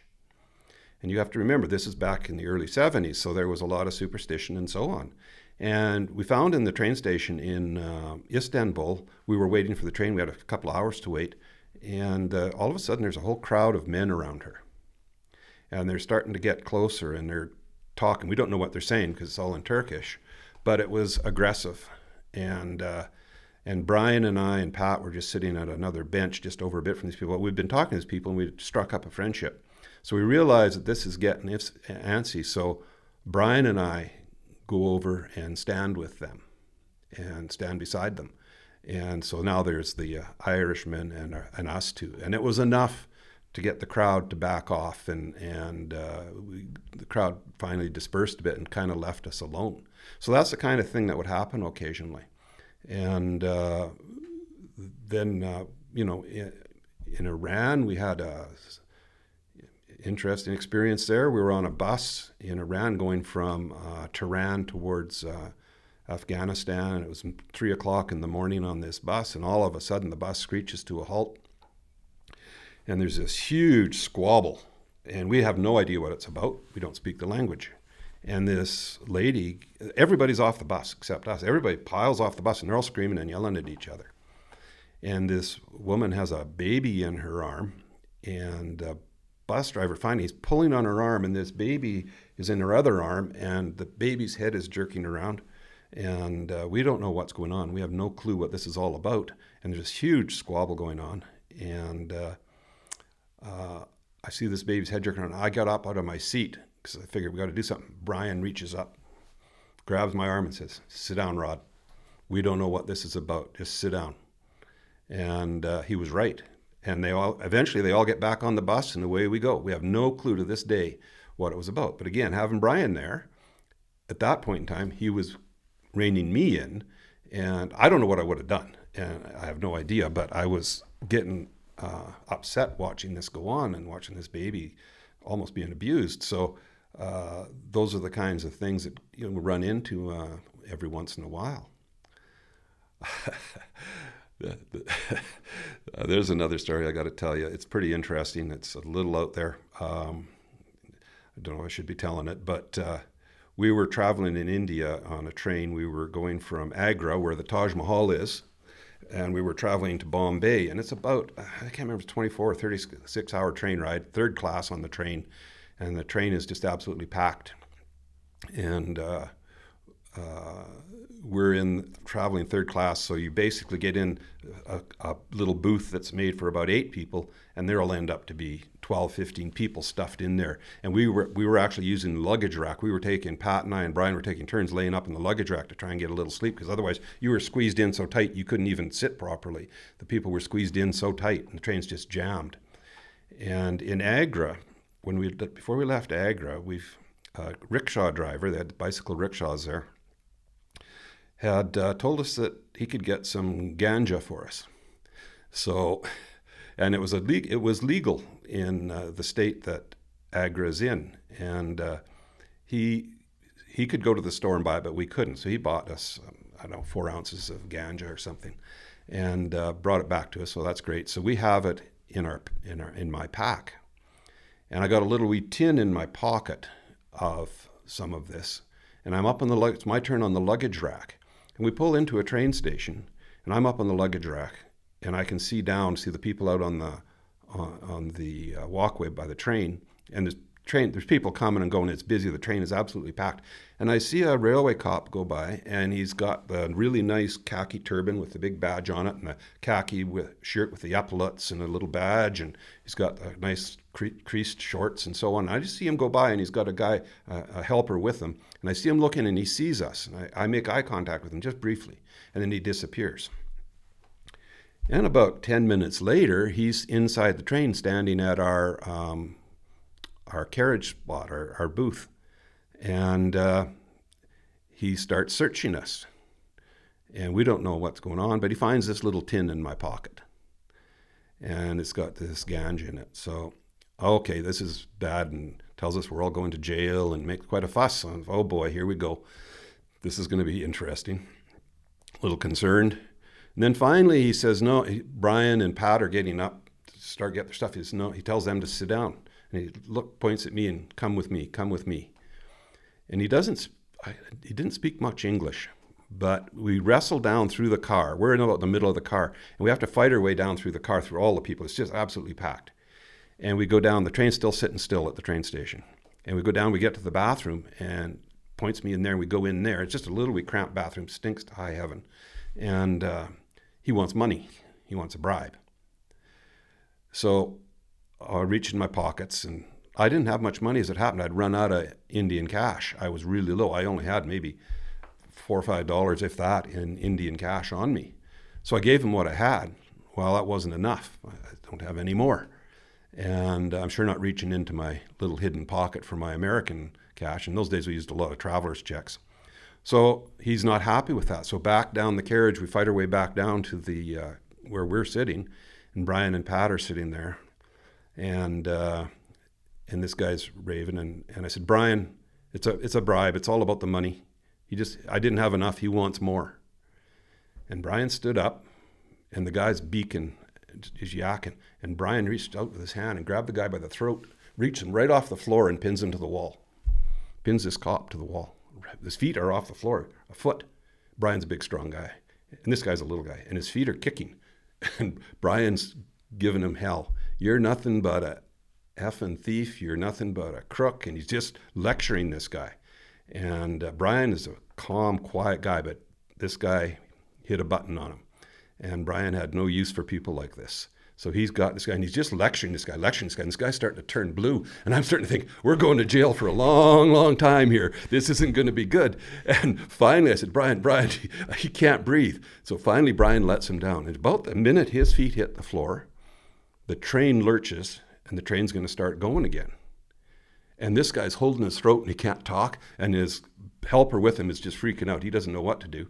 And finally, they, they the train starts moving, so they got to get off the train. Trains don't stop for anything there. Once they're going, they're going. They're going to the next stop, and so he has to hustle down through the people and get off the train. And got off the train and disappeared, and that was the end of the story. Probably the only man who's ever choked a cop almost out and lived to tell about it. Oh, I tell you, it was uh, it was quite a moment. But uh, that was another time when having, uh, you know, some able-bodied guys around really helped us get through. And there was, you know, lots of little incidents where it was just nice. Pakistan was an extremely strange place, extremely strange in those days, and it was really, really nice to uh, have somebody along to be a What do- reinforcement. What does extremely strange mean? What is it? What was well, strange the, about? it? Uh, the first, the first, one of the first nights in in Pakistan, we got back to the hotel room, such as it was, pretty crude. And uh, but Pat was really upset, and she says, "I've been pinched and prodded the whole day, and you guys didn't even see it. And we didn't. We didn't know." And she showed us she had bruises on her, all over her, on her arms, on her side, and Because she wasn't covered up. yeah, yeah. Because in those days, and I guess it's probably the same today. I don't know. The women were all covered in burqas, completely covered head to toe in, in burqas. You couldn't. They might have a little screen on the eyes. You could hardly see. You didn't see anything. And uh, Afghanistan, uh, Iran in those days was under the Shah, and it was loosening up. And you didn't. You only saw maybe fifty percent of the older people wore the burqa. The younger people were all uh, dressed more Western. Uh, Afghanistan, nothing but burqas, uh, except for the nomads, the nomadic women uh, on the gypsy or on the camel caravans. They dressed as gypsies. They did not wear a burqa. But in uh, Pakistan, all of the women did, and it was very, very oppressed. And so Pat walking down the street without a burqa on, they considered that made her free game. So as soon as we realized this, after that, when we walked down the street, Brian, Brian and I walked on each side of her, and ev- and then we started we we started to watch, and we would see it happening. So then we got pretty pretty good at at heading these guys off. They were really really sneaky. They would come up from behind or just going by. It was uh, it was uh, pretty weird. It's pretty weird, and uh, I don't know. You're supposed to talk about that stuff, but that's the truth. And uh, so uh, we didn't spend a long time in Pakistan. It's funny. It's funny. You know what's funny about today, uh, today's day and age, is I find nothing about that should be offensive to. it's just the truth. It's just the truth. But the truth now, you got to apologize for it. It's like I, I don't know what you're apologizing for. Yeah. Although, I will say this to whoever listens to this. Right, that's where we're at today in today's age, where you tell what you're talking about. It's just it's your experience and it's the truth of what went on, and you're apologizing for. I, I don't know. It it's it's a strange time we're living in, and uh, the fact you went through all those countries back then is. Well, I I mean, what do we know about them now? What is my life? We've half of them been in war and bombed and everything else. It's Yeah. Well, you can't go to. You wouldn't want to go to Iran or Afghanistan, and, and I don't think Pakistan either. Now those. It'd be crazy to go to those countries now. India, that was another uh, an interesting thing is going from Pakistan to India. I tell you, that was a breath of fresh air. Going across the border into India instantly, uh, you could a change. a change instantly. And uh, it was like a breath of fresh air. And uh, I still remember walking down. It was it was almost as if they hadn't ever watered the grass in the Pakistan side, and it walked into India and it was green. And and there was booths with uh, people selling food and whatnot. And a lot of the booths were run by Sikhs, and they were all immaculately groomed. They had their turbans were immaculately uh, uh, put together. Where we just come from Pakistan, where things were a lot uh, more third worldy, I guess is the best way to put it. And uh, you know, you were dealing with grime and and stuff all the time. Pa- and India was just like a breath of fresh air, and uh, it was immediate. And it was just wow, it was just such a relief to walk into India, and you just sensed it right away. So, and then our adventure started there. And what what do you mean your adventure started there? Well, we we toured all over India. You know, that was the beginning, and uh, that trip. What what? Uh, oh, sorry. No. Well, the trip I told, the train trip I told you about was in the middle of India. That Oh, was middle one of of the middle India. of our tour. Yeah. Was that the last trip you ever took like that? No, went to India. Raf and Zui Saeed uh, uh, commandeered us to go to India here, uh, 2010, I think it was, and uh, we went with them and some other people. We went a little different class on that trip. We uh, we went from the 10 cent a night hotels to the very nice hotels and did a luxury trip in India, which was extremely interesting. India had changed a lot, a lot over those years, over those uh, years in between, changed a lot, and certainly has come a long, long ways from then. It was uh, as as uh, as uh, nice as it was to step into India. It was still very, very uh, poor in those days. Things were pretty tough there too, but it was a whole different atmosphere. And then going back again here a few years ago with uh, with Raf and Zui, that was uh, really interesting to see it how it had all changed and so on. There was some disappointing things. Um, uh, within a few days of being there, I said to Raf or Zui, I said, I haven't seen any snake charmers because the snake charmers were always a fascinating thing when we were there on the first trip. There was a snake charmer. You know, every city had a half a dozen of them. With cobras? Cobras, yeah. Hate snakes. I do too. I'm like Indiana Jones. Yeah, I'm the same. But it was very, very fascinating part of the the whole Culture, experience. Yeah. And the other thing, you didn't see people smoking cigarettes on this last trip. The first trip there, they were selling single cigarettes every half block, and I, I don't smoke cigarettes, but uh, But there, just- would you smoke them or no? tobacco. No, Yeah. No. No. No. Uh, but uh, there was changes. I'm not seeing the snake charmers, and they said, well, they outlawed snake charmers for the sake of the snakes or whatever, and because these snakes were, I guess, most of them were defanged um, by the snake charmers so that they wouldn't get bitten by them, and I guess that was considered cruel, and unusual punishment, which I suppose it was. But uh, so there are no snake charmers, and uh, the tobacco was outlawed in India. You, yeah, I think you could smoke tobacco if it was in your own property in your backyard, sort of thing, and that, but not out in public at all. It was very unusual, and uh, you know now we're kind of that. That's before we even did that here in Canada. So On all your travels, what's maybe one of the things that uh, I don't know it sticks out to you? Like you've told a lot. Like you've been to some very unique countries. Uh, you've gone about it a very unique way. But when you look back, was there a lesson you learned, or something about Canada you learned, or was there just something that stuck out to you that you just kind of learned from going and doing it? I don't know that there's one lesson out of it. I, you know, I, I think it's an accumulation of things, um, and certainly appreciation for what we've got is one of them uh, here in Canada. And and unfortunately, so many people take it for granted and don't realize uh, that the things that our forefathers have fought, fought for, so hard for are fragile and can disappear so quickly. So you know we got to be careful of that because. Uh, but I, I think it's an accumulation of things. I, I think to say one lesson is very, very difficult. Um, uh, again, I think it's that basically people are people everywhere you go. Yeah. You know, we met friendly people everywhere, and people that went out of their way to help you. Um, and maybe you were lost in a city or you- whatever it might be.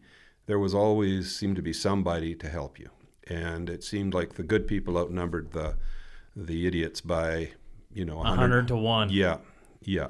Unfortunately, sometimes you remember the idiots the most because they did something that stands right out. Yeah. I, I I say the same thing about Canada. I've been across Canada and and well, I mean, just feel the temperature in in Canadian society right now, and we paint the East as whatever you want, evil, bad. I don't know. I've been a, the the nicest person we met all across Canada, and I this is not. I don't want to knock anybody out in the West. It just sticks out in my mind, and I think that's why I say it. But was in Ottawa. Ottawa, we were biking and we went across a ferry. This old guy approached me and my brother and and uh, our our friend, and led us through Ottawa on bikes, pedal bikes, in rush hour traffic, and just made the process so easy. Took us back to his house, fed us beer, fixed our bikes, then ended up taking us to where we were supposed to stay, and was like the nicest human being. And I always I think back to that. I'm like, he didn't really have to do any of that, right? Like that's super cool, and that's translatable to what you're saying. No matter where you go, that there are those people, and it, it they don't get enough. The world likes to hang on to the negative. The negative sells papers. The negative Yeah. you know it's Yeah. easily sellable heck the the covid-19 the fear of it that fear was paralyzing back in what was that march Yeah. like the fear of it everybody's locked up and look out your window and see what's going on right Yep. the fear like fear and and bad and that just I didn't like it. I, I, I was uh, very anxious for a week or two yeah when that all when we uh, we ski in the winter and we spend our winters skiing in the mountains and we come back we'd come back from skiing we got shut down early because of the covid and we headed up to the lake.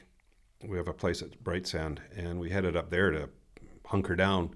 And uh, i didn't like it. I felt very anxious and i'm not used to feeling that it was an anxiety that i yeah. I I don't know if I've ever had it, and but I got a grip on it fairly quickly, but uh, it did bother me for a bit, and uh, the anxiety wasn't over fear of the virus; it was over the weird stuff that we were doing to try, try and deal with it. I, the beach next to us had been roped off, and they had signs up that you get a two thousand dollar fine for going on the beach, and I have about a quarter mile of nothing but uh, bush and beach beside us and they had it all roped off and a sign up saying $2,000 fine for going onto the beach. I, that's insanity. I'm sorry, I don't get it. And uh, those kinds of things, that's what was bothering me was how we were trying to deal with this. And I understand that everybody was uh, didn't know quite what we were dealing with, and that was pretty obvious with all of the switcheroos that the supposed experts kept having in terms of what's right and what's wrong to do with this thing. And uh, but I, I think it was the reaction that made me anxious. I just knew in my I had a feeling that, of some kind that I couldn't really articulate that this was wrong. It felt wrong what some of the things we were doing. It just didn't feel right. And sometimes you can't quite put it into words or articulate it, but you just know there's in your gut there's something wrong with what we're doing here. And that's how I felt. And I still do to a degree. it's uh what's unnerving about it to me is how quickly you can shut down the entire world Yes. the entire world not not lloydminster not like the entire world Yeah.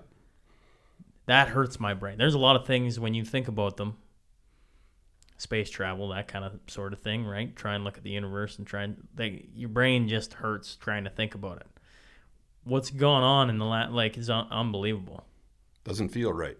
And and part of what's made it possible, of course, is our interconnectedness that we have. well no with- the with- world's never been more interconnected Yeah. Yeah. Yeah. in the history Yeah. Uh, another Alan Watts saying is that uh, technology is an amplifier of human behavior. And I had to think about that one a bit. Technology amplifies human behavior. And human behavior is what it, it is what it is. It's either good, it's bad, or somewhere in between. And technology amplifies that. So if there, what we're experiencing right now is uh, human ha- behavior amplified by a huge amount, and uh, how we're reacting amplified by a huge amount. Um, so it's uh, it's I think the amplification sometimes uh, distorts the significance and makes it seem grander than it is. Uh, you know, if your rock band plays too loud, it gets to a point where it hurts, and uh, amplification I think is is uh, is fine, but it can be uh, a detriment too. Hmm. So. I'm gonna have to listen to that again probably later and, and really sink my teeth into that. That's that's interesting. Yeah, technology amplifies human behavior, and uh, it doesn't matter whether we had a if we started out with a stick to dig the ground, then we had a spoon and then a shovel, and then we had a backhoe, and then we had dynamite, and I mean it's all technology amplifying uh, human behavior. That behavior might be building a building, or it might be knocking it down. Uh, so yeah. Hmm. Well, you know, we've been going for a little while now, and I haven't even got to, uh, you know, Sellers RV, which is funny, right? Like, uh, for the listeners who are just hopping on and listening to this, I, I told Rod before we started, I said, like, listen, we're gonna take this, we're gonna let this thing take us where it takes us, and we're gonna try and answer a few questions along the way and, and steer the ship and so forth. But the best conversations are the one you you, you let happen instead of trying to force one. So. Um, but with with uh, doing this with the archives, it probably behooves us to talk a little bit about uh, Sellers RV here in town and, and the journey. You know, you come back from all these travels, and you see different. I mean, you go to all these different countries that are side by side. You see all these different ways of living life, and you come back to Canada, which I think well, I'm gonna presume now you're like extremely thankful you're coming back to Canada. I think you even said it how do you get into the RV business? Okay, we got back from uh, India. Pat had uh, contracted hepatitis. That's what kind of ended our trip in the end. So we got home, and and Pat wasn't. Uh, she was sick for a while, but we got through that. And uh, then I went through. We went through a few jobs, um, and I worked for uh, uh, Tuplin Gravel, driving gravel truck for a few years. I even had my own truck at one point and then I worked for Bearing and Transmission for a short time when when Tuplin, T- Frank Toplin sold out of the gravel business, and uh, and about then I uh, ended up working at Bearing and Transmission for a while. But then Frank and my father were good friends, and my father Jim Sellers, and so Frank Toplin and my dad were great RV enthusiasts. They both had RVs and loved them and everything about them and the lifestyle that they promoted. And they came to me one day and asked if I wanted to be the legs and energy in an RV dealership. They were thinking of selling some RVs. At that time, uh, John and Bill Skinner from Skinner Motors, who were the Ford dealer in town forever, uh, had gotten out of the car business and were selling Vanguard RVs in town for a few years. And they were going to retire and give up the Vanguard franchise, which in those days was a very, very good franchise to have. Vanguards were built in uh, in BC. So, and Dad and uh, we're related to the Skinners, the shirt tail rel- relatives to the Skinners. So, uh, John and Bill asked Dad if he wanted to, uh, if he was interested in this, and and Dad said yeah, and so we got together with Frank, and then they came to me. So Dad and Frank were kind of the the brains and the the old boys with the experience, and and they had enough wherewithal to be able to get some money from the bank, Peter Gulak in those days, and. Uh, uh, they asked me if, if I was interested in being the energy in the front end, and you know, it didn't take me long to say yes to that. It sounded like a really interesting opportunity. And we were in the marine business originally. I had a real interest in marine at that time. I'm a sailor into sailing and boats and really interested in marine. So we were Sellers and Tuplin RV and Marine Sales Limited to start with in 1979. We opened on April 1st, 1979. And uh, we started selling boats and trailers. And uh, Frank and Dad both worked in the dealership to start with for the first few years. They were very active to get things rolling. And we slowly uh, grew, and uh, and uh, Frank started to back out of the front end a bit. Dad stayed there quite a bit. Dad was an old salesman from way back, and he loved the game, and uh, and they were both instrumental and great mentors. Frank was your steady Eddie businessman with uh, really down to earth, uh, quiet business sense. My dad was more energetic salesman type with lots of experience, both from the, the chicken business and lots of other things he had done in his life that gave him good uh, business experience. So they were the the catalyst, and I was the energy. And uh, they slowly they put up with my ineptness through the first few years and coached me along. And my wife, we both got very involved. Pat was running the parts department. I was uh, general manager, and through the years, we got uh, some really good employees. We've had employees that have been with us for 38 years, uh, and you know anywhere from 20 to 30, 30, nearly the 40 years we've been in business, we've had some of the same employees. And uh, so we gradually grew the business. In 1982, things were pretty tough in uh, the economy, and uh, that gave us a real opportunity because we were fairly fresh and new, and actually because we didn't know any better, we uh, came across an opportunity to buy a bunch of product. Uh, the Skylark factory in Lethbridge had gone bankrupt. And Triple E out of Winkler, Manitoba, who was one of our suppliers, had uh, bought Skylark for a very good price. And Skylark made Skylark trailers and Empress motorhomes. And uh, uh, two other dealers and ourselves got together and we bought all of their inventory that they had and they had a lot because of the, that was a really bad year in the RV industry so there was a ton of inventory sitting on the ground. In those days the manufacturers built uh, spec inventory way ahead. They don't do that anymore but in those days they did. And uh, so they had all this inventory sitting there and they gave us a it was a pretty good deal. We had to step up to the plate big time. We're talking millions of dollars of inventory. And uh, we had to step up to the plate to buy this uh, with these two other dealers. Between the three of us, we bought all of this inventory, and it was a lot, millions and millions of dollars worth. That's an interesting deal too. Uh, Dad and I, we all we decided we wanted to do this, Frank and Dad and I. So Dad and I went down to the credit union, see Peter Gulak, and uh, sat in the office with Peter and told him what was going on, and said, "Can you lend us the money to buy this inventory, Peter?" And he thought for a minute, says well, he says there'll be some paperwork to fill out, but I think we can do this. We shook his hand, walked out, came back the next day to do the paperwork. And that was Peter Gulak. He was the best character lender that probably, certainly ever existed in this town. Uh, just, you know, there was. You know how many interviews I've done now? Hundreds. I've, I've no. Well, sorry. How many Lloyd Archive interviews I've oh, done? No. I think you're number fourteen. Yeah. No, fifteen. You know how many times Peter Gulak has come on? No. Over half. Wow.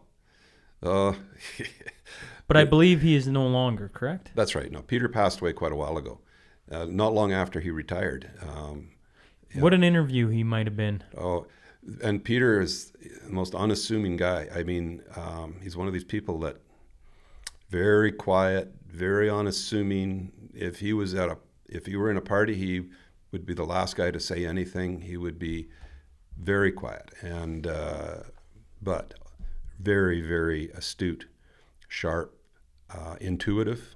Uh, he, he, he was probably single handedly the most important person in the credit union movement, in, certainly in Lloydminster. Uh, there was others that came along. I know John Vennick uh, was really instrumental in the Saskatchewan side, and there was others. But I would say Peter was the the number one push for getting the credit union movement going. And he was he lent on character. You know, yeah, they had to dot their i's and cross their t's to a degree, but most of Peter's decisions were made on sitting across the table and looking you in the eye. And of course, my, my, my dad and Frank had a reputation too in town. They were both established. They had established themselves as good businessmen, and they were retired. This was a hobby. The RV industry for them was a hobby. They went into it. They didn't. It wasn't about the money. It was about the uh, the business. They loved they loved the lifestyle. They wanted to promote it, and it was a hobby for them. And uh, I was the I was the guy that was putting in most of the hours, and they came. Dad worked a lot of hours, and Frank Frank did at first too, but they sort of backed out. They were getting older, and we were young. So and that was that was great. It was great. We never had an angry word in their relationship. And then eventually, uh, my wife and I bought uh, Frank and Dad out. Um, Don McDonald, another Peter Gulak type of person. Don McDonald, still practicing accounting here in town, helped us glue a deal together with Frank and Dad. to buy them out over time, and uh, got that going. And then we put together a deal with Frank. Frank owned the property, and we put a deal together with Frank to buy the property uh, over time. And uh, that's all been done long ago now. But uh, we glued all that together. And again, another instrumental person in that was Don McDonald, helping us put that together. Uh, because he managed, he Don could put together a deal that was fair for everybody, and that everybody walked away going, "Okay, I can live with that." And he was an expert at doing that, and is an expert at doing that. Uh, Don helped facilitate the purchase. My daughter's purchased the business from from Pat and I now, and is buying us out over time. And Don put that together, and I. That was a very complicated deal because I, I have another child in the family, and you know it's, it's tricky when there's family dynamics involved. Just like a farmer uh, handing the farm over, he's got one one child that is interested in the farm, and maybe others that aren't. How do you do that fairly? You know, and we had kind of the same type of dilemma. Now, in the end, after lots of grinding of teeth, Don made it pretty simple, and uh, so now my daughter is buying us out. But through the years, uh, the business just grew and grew, and then of course Lloydminster was a really good is a good business town, and and that's one of the big keys. And the oil patch when it was thriving uh, back in uh, 2000, 2004, 5, 6, 7, in that area in there, holy man, things were hopping. Things were hopping. And uh, our biggest challenge in those days was Keeping inventory. and employees because the oil patch was paying so much money. It Yeah. was very hard to, to keep people. I'm curious about the 80s because the 80s, for people who are older than I was born in 86, so I don't know anything about the 80s. So for people who went through the 80s, what we're going through right now, the people who are old enough to remember talk about the 80s. And the people who are older than that maybe talk about what their parents said about the Depression. Yeah. Those are the only other two times that even remotely come close to what the heck we're going through right now. And you're telling me in the 80s you went out and bought millions of dollars worth of camper trailers, which I would think there wouldn't be very good sales of, of those in the 80s. But heck, maybe you can enlighten me. Well, that's an interesting thing about the RV business is that, um, uh, and I think today today actually tells the same story because, you know, um, you would think that probably our business would be suffering based on the uh, economic climate right now, but in fact, we've learned that Canadians like to camp and they like to have fun, and uh, we only have our summers are short, so we Canadians make the best of summer you know, it's only we only get a couple of good months, real good months, and the rest is just gravy. Um, so we're de- pretty determined to enjoy ourselves for those short months because you work hard all winter, you freeze to death all winter. Summer comes along, you want to get out there and have a little bit of Fun. freedom and fun. And now people aren't going; they're not going south to uh, Florida, Arizona, Mexico, wherever, and uh, they're having to stay home. But they're still determined that they're going to enjoy themselves a bit. So one good way to do that is in an RV.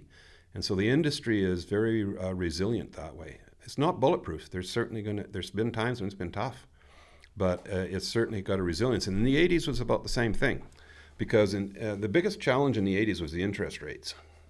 We were talking double-digit interest rates of uh, up to 18 percent, and uh, maybe higher. And that made it very, very tough. The saving grace in that period of time was we had a base, a really good base industry in this town. The agricultural industry's always been fairly strong, and the basic oil industry was was you know there's always a, a base there, and people could buy. Inflation was rampant. You had that di- double-digit inflation or uh, interest rate, and then inflation was rampant. So we could sell you an RV uh, in uh, in the spring of we'll say 82 or 83 and you well let's say you paid $20,000 for it. Well by the next year that same RV is going to probably sell for 25 or $27,000 based on inflation the way it was then. So you could get your money back on your RV now your interest rate if you had to borrow the money for it that was going to be eating away at you but you could conceivably flip that RV in a year or two and still get your money back because of inflation so that became attractive to people. It was maybe for all the wrong reasons, but that was the way it was. And uh, so you could buy an RV from me for $20,000, trade it in a year or two later, and I give you your $20,000 back. That's pretty attractive. So funny things happen uh, when the economy's flipping and flopping around, and that was that was the reality then. And especially when we bought these RVs at uh, distressed price, we were able to come on the market and sell these RVs at our competition's cost. So you could buy an RV from me at my competition's cost and come back the next year and like trade it in and get your money back. So everybody's happy except my competition. Because they if they were stuck with inventory that they had paid full pop for, they, they Yeah, it was they- very difficult to compete. And that's that's the wonder you know, free enterprise. That's the way it works. And sometimes you're sometimes you win and sometimes you lose. Sometimes you're on the other end of that stick. Somebody else gets a good deal and you you can't. But that was the situation then and we bought a lot. What did you learn? you know, I ask a lot about learning, but you ran a business for 40 years. And I've seen some very, very good times. And I assume some very, very tough times. What uh, what has running a business for 40 years taught you? And what what advice do you pass on to your daughter now that she's taking it over? Like what what is something you're like, you know what? The first thing you have to understand is the mathematics. If you don't understand the mathematics of your business, you're not going to make it. Because the reality doesn't matter how optimistic you are or how hardworking you are. If you don't know the math of your business, you don't know what it takes to generate a profit.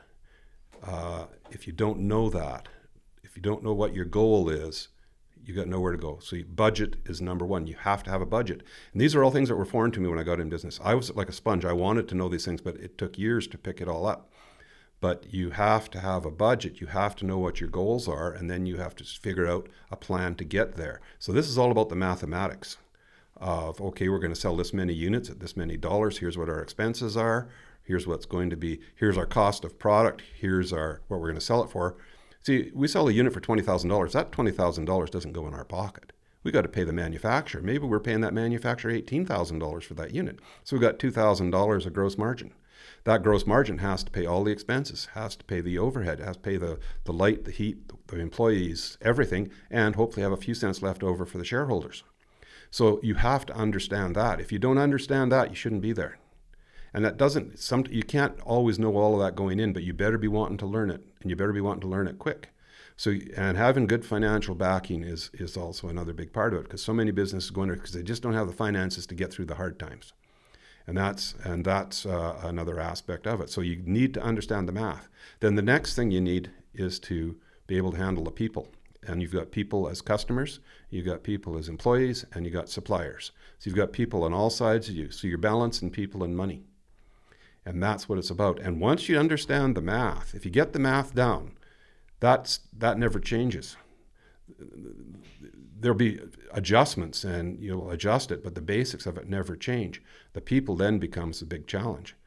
So in the end, you end up spending 80% of your time dealing with people and 20% of your time doing the numbers. Because the people are the most important part in the end because you your your uh, the attitude of your customers towards your business. Do they like you? Do they hate you? Do they come to you because they have to? Or they come to you because they want to? Uh, you know, is it fun to come to your business? Uh, do your employees like it? You're not going to keep employees if they're not happy there. And so you've got all of these factors to balance. So I think balancing people and money is the the big thing. But the first thing you have to do is the numbers. If you don't have that, the rest doesn't matter.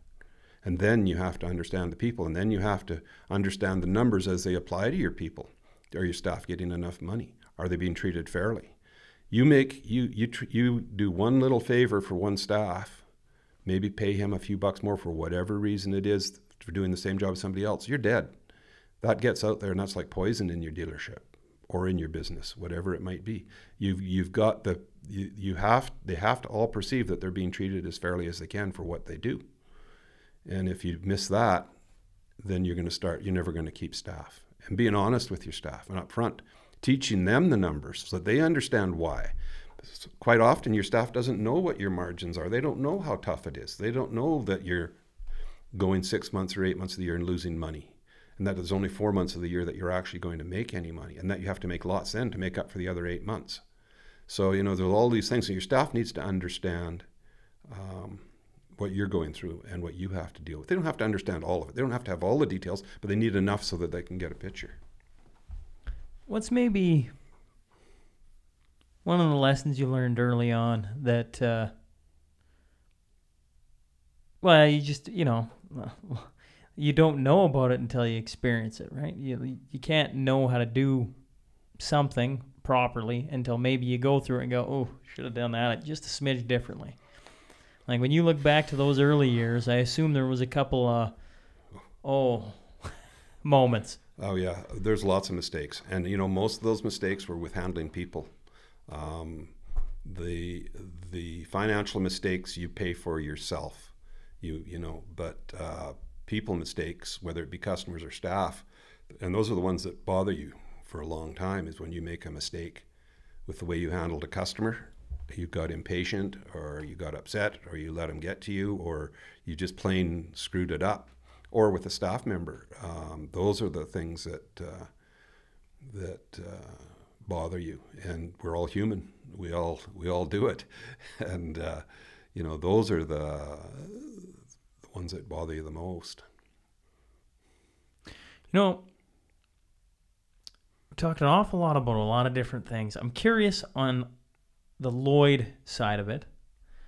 You know, you got to see the change of Lloyd from a very small town, your parents owning the KFC, to um, coming back and running uh, Sellers RV for 40 years. What was one of the biggest changes you noticed from when you were a kid until whatever year you want? But what what was one of? I mean, obviously the population expanded, the money going through town expanded, but was there something that when it came to town, maybe Lloyd built something, maybe you were a part of something. Um, that when it got here, you were like, "Oh wow, that's pretty cool," or something along that lines. I think economically, the biggest change for Lloyd was the upgrader. You know, I think, you know, we rode the oil patch roller coaster for years, and I could chart our our company's uh, good times and bad times with the oil price.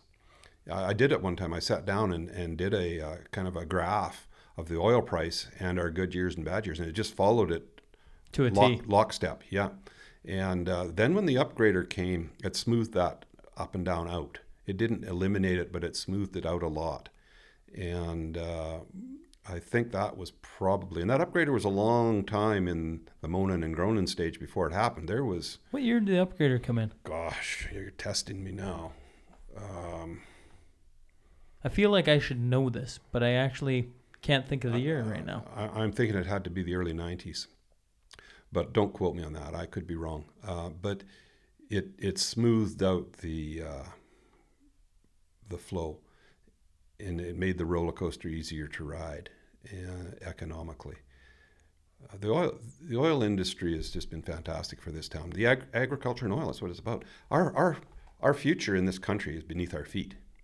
It doesn't matter if it's agriculture, oil, mining, forestry. It all comes from beneath our feet.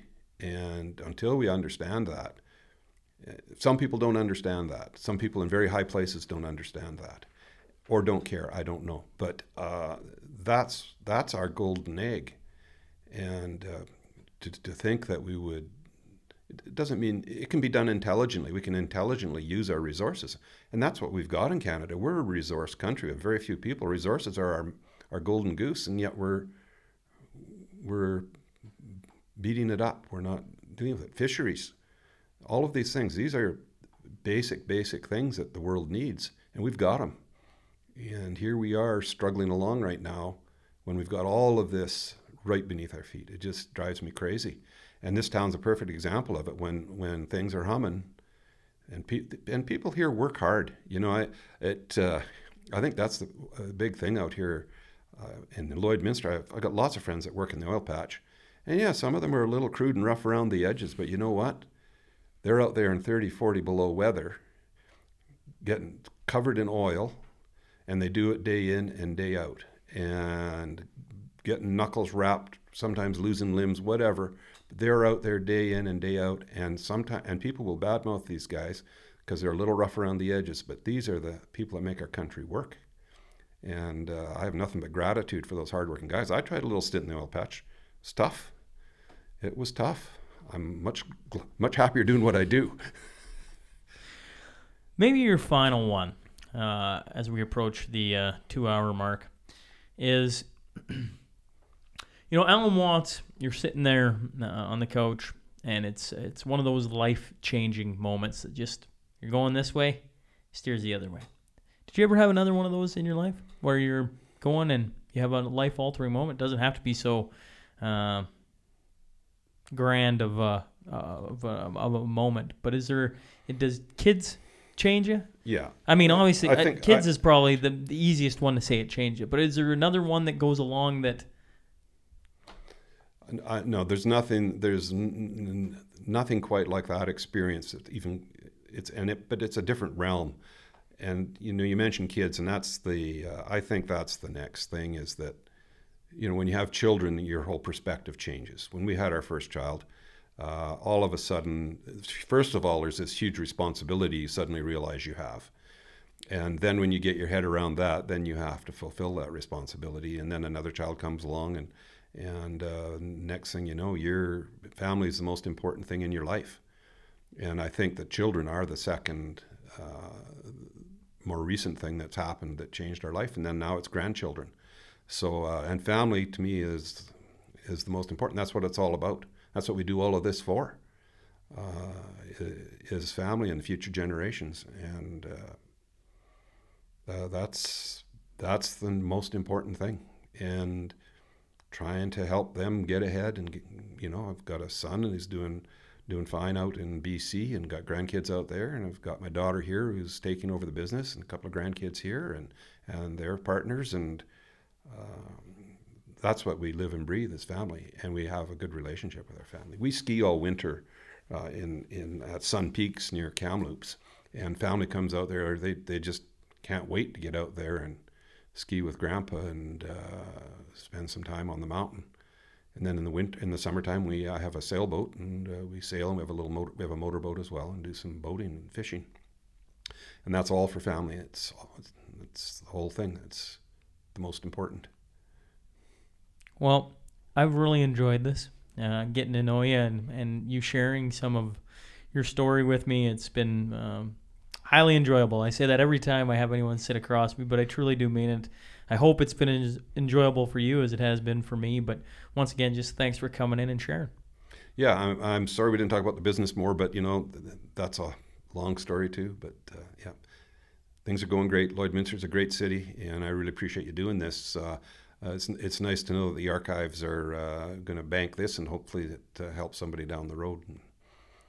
Maybe some in the meantime on your podcast. I went on your site and I've been checking you out. So Well, I was just gonna say there's no need to apologize. That's the lovely thing about um, doing this, like sitting across from somebody. You, eh, I love that the archives has. and I've maybe said this to him a couple times, but I I love the fact the archives have entrusted me to do it my way, and my way isn't to try and do two minutes on uh, your wife and then two minutes on what you did at high school and then two minutes on here. Yeah. two- right to me it's it's about the person sitting across. So if if well uh, traveling is a big chunk of your life. Uh, the alan watts story is in my mind fascinating. It's fascinating. And that's what it should be about because when if i was your daughter per se well actually i'll give you my story. When i first started doing this the archives gave me a list of uh, ones they did back in the 90s and early 2000s, I think. And at the top of the list was my grandfather, and none of us in the family knew what had happened. Okay?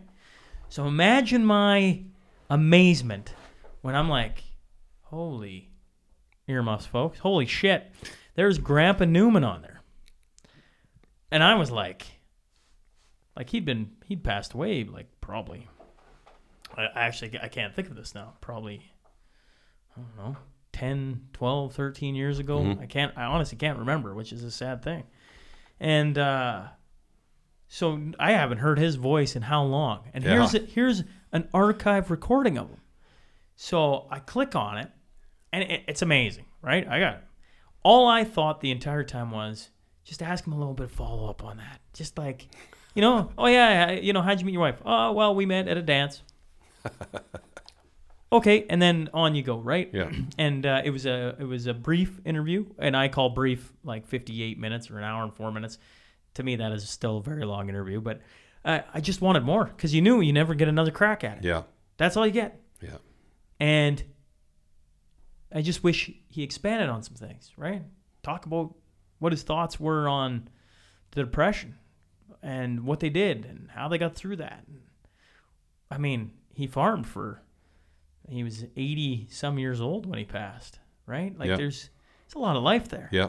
And I, even with yourself, everybody goes, "Oh man, two hours. Jeez, where'd that go?" But it's like you're trying to cram an entire life into two hours. That is impossible. Yeah. So we might as well go where you want to go, and I'll follow along gladly because it's it's enjoyable to see. Uh, I see it all the time. The emotion brew up when you get these memories, and you're going back to your life, and you know it's fun. It's fun to watch. It's fun to be a part of because I want to talk about what means something to you. Because at the end of the day, when your family or whoever comes along and listens to it, they might as well know who you were, not not a, you know ten thoughts about this, that, and the other thing. Because I don't think that is very enjoyable listening. I could be wrong on that. Well, I appreciate it because and and history uh, tends to fade away on us, and sometimes I, I I drove by a house that we lived in, original house that uh, my parents built, and I there was a fellow in the driveway, and I stopped to talk for a minute. I said, "Well, my parents built this house," and he says, "Is this your name, uh, Caford?" I said, "No, it's Sellers." He says, "Well, you didn't build this house." You're, I said, "Yeah, we did." I said, "My parents did," and we had to have a bit of a discussion, we'll say. And finally, I convinced him because I had such an intimate knowledge of the whole neighborhood. And finally, by the time we're done, he's looking at me and realizing I knew what I was talking about. But that's how history gets faded And muddled and and muddled, and, else. and and you know, there's some accuracies there and there's some inaccuracies, and and so it's it's nice that somebody's trying to keep it somewhat straight, even though some parts will get lost. But uh, uh, yeah, if we don't learn from history, we're doomed to repeat it, is the famous saying. Yeah, well I think the the the history doesn't repeat; it rhymes. I think is the the thing that I've been told multiple times by my former history professor. So, yeah. yeah. But regardless, I I really do appreciate you coming in, and I enjoy hearing the stories. I enjoy sitting here and and uh, seeing your eyes light up and everybody else's eyes light up when they talk about all these journeys from the past and and you know lessons learned, and hopefully somebody gets something out of it moving forward. Right. Right. I hope so. Yeah. Thanks very much, Sean. You betcha. Thanks. Hey, folks, thanks again for joining us today. If you just stumbled on the show and like what you hear, please click subscribe. Remember, every Monday and Wednesday, a new guest will be sitting down to share their story. The Sean Newman podcast is available for free on Apple, Spotify, YouTube, and wherever else you find your podcast fix. Until next time.